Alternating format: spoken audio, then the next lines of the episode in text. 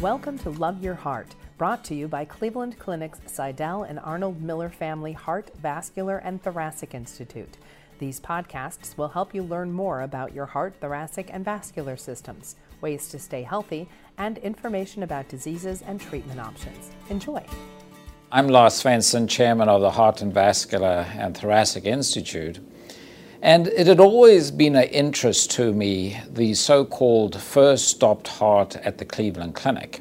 Now, many of you know about the story of uh, Sones and flipping the catheter into the right coronary artery and showing a catheterization, and also the early pioneering work of uh, Favaloro on coronary artery bypass surgery.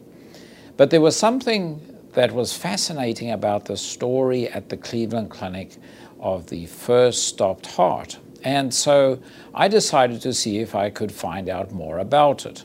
At the same time, we interviewed the patient who was involved in this operation. Turned out this operation was done before the first cardiac catheterization and actually a, long time before also the first coronary artery bypass operations.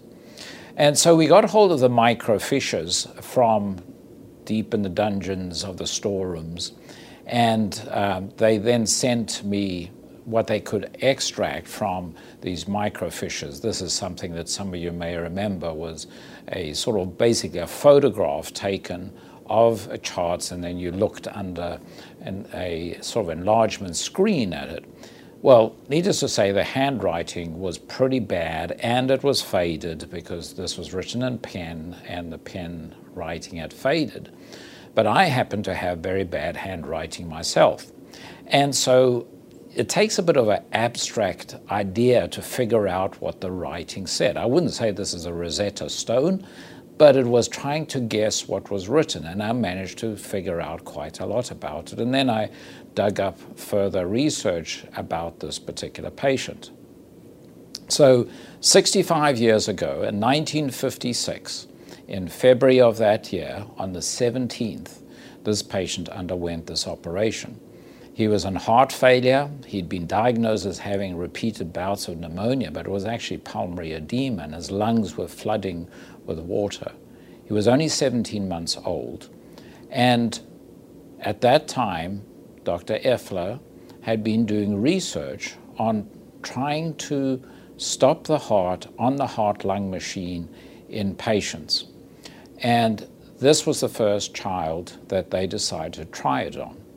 And so Dr. Sones, before he became famous for his catheterization, spoke to the family and said, Dr. Effler thinks he can do this operation, but the risk of death is going to be probably 25 to 30 percent.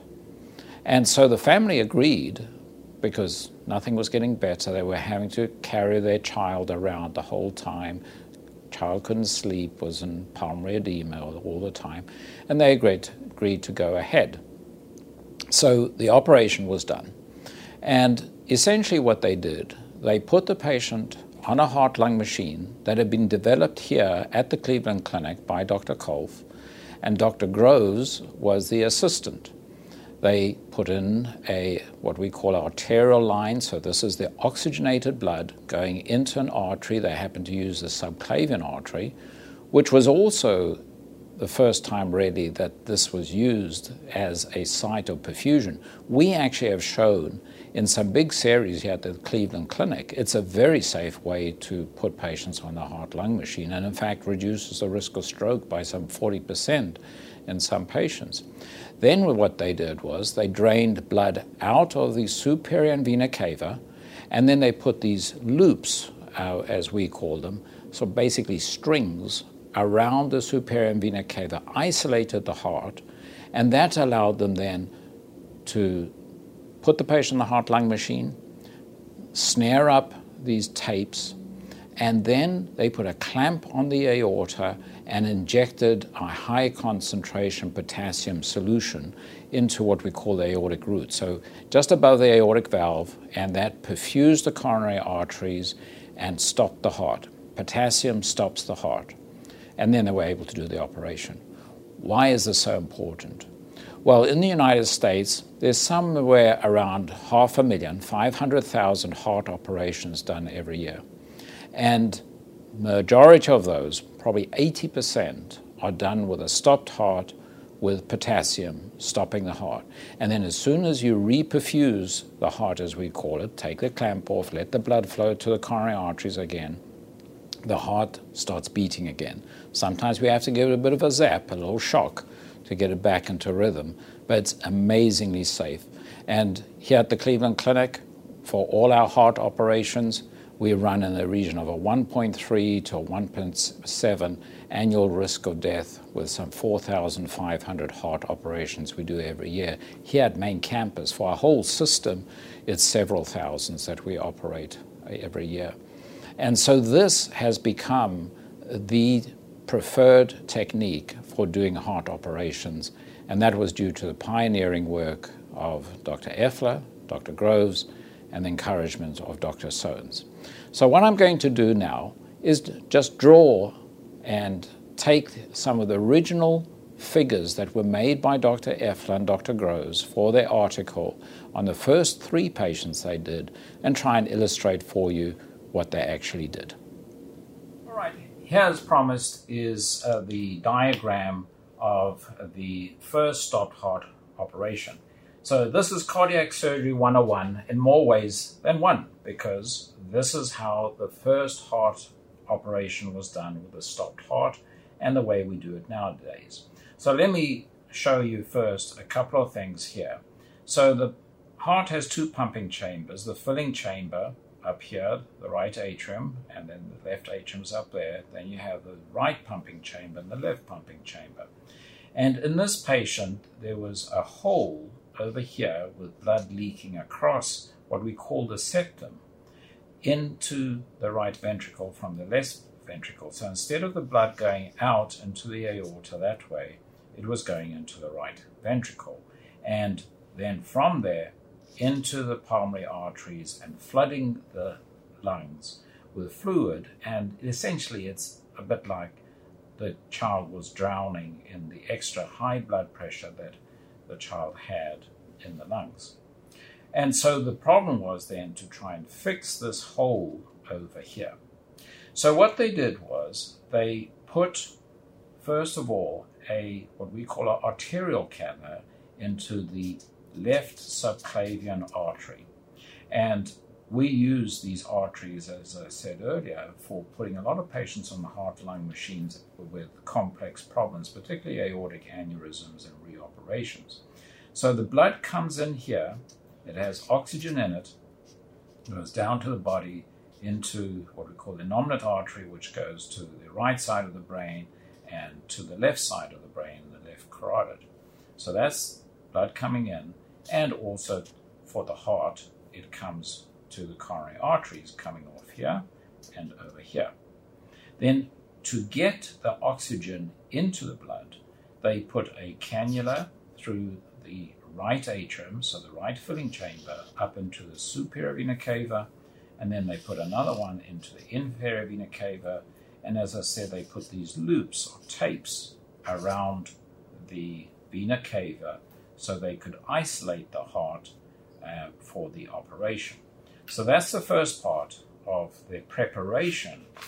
Then what they did was they put these snares down and what that does is it stops blood coming into the heart. So, in other words, the blood is now being drained out into this cannula, out into this cannula, into the cardiopulmonary bypass circuit, as we call it, and then back into the aorta there to give blood to the rest of the body. Then what they did was they put a clamp across the aorta, so they isolated that, and then they injected this high concentration potassium solution, potassium citrate, into the aortic root, and that stopped the heart. So now they had isolated the heart, they'd stopped the heart, and then the next step was then to do the repair. So we'll flip over to the next one to show you that part of the operation. So, what they did was, now that they had isolated the heart, they went through the right ventricle and cut a hole in the right ventricle, and then they could see the hole in the heart, what we call a ventricular septal defect. And they then stitch that up with these stitches, as you see there, close the hole, and then they just have to stitch up the right ventricle again. We do it slightly differently nowadays. Quite often in kids, we will come through the tricuspid valve and repair the, the uh, hole in the septum, or sometimes we'll even come in through the aortic root and work through the aortic valve because this does somewhat damage the right ventricle going through it. So we try and avoid that as much as possible. After the operation, the patient came back to see Dr. Effler again, and he said, You know, your lucky number is 17. And the reason is you were 17 months old, you were operated on the 17th of February, you weighed 17 pounds, and we stopped your heart in the heart lung machine for 17 minutes to do the operation. That in itself was quite an achievement in those days. And this was the beginning of heart surgery on the heart lung machine at the Cleveland Clinic that we do every day. Tomorrow, we have 21 patients on for heart surgery and most of those are going to be done with a stopped heart. Thank you for watching this little interesting vignette about the stopped heart at the Cleveland Clinic that set the stage for all heart surgery around the world. Thank you. Thank you for listening. We hope you enjoyed the podcast. We welcome your comments and feedback. Please contact us at heart at ccf.org. Like what you heard?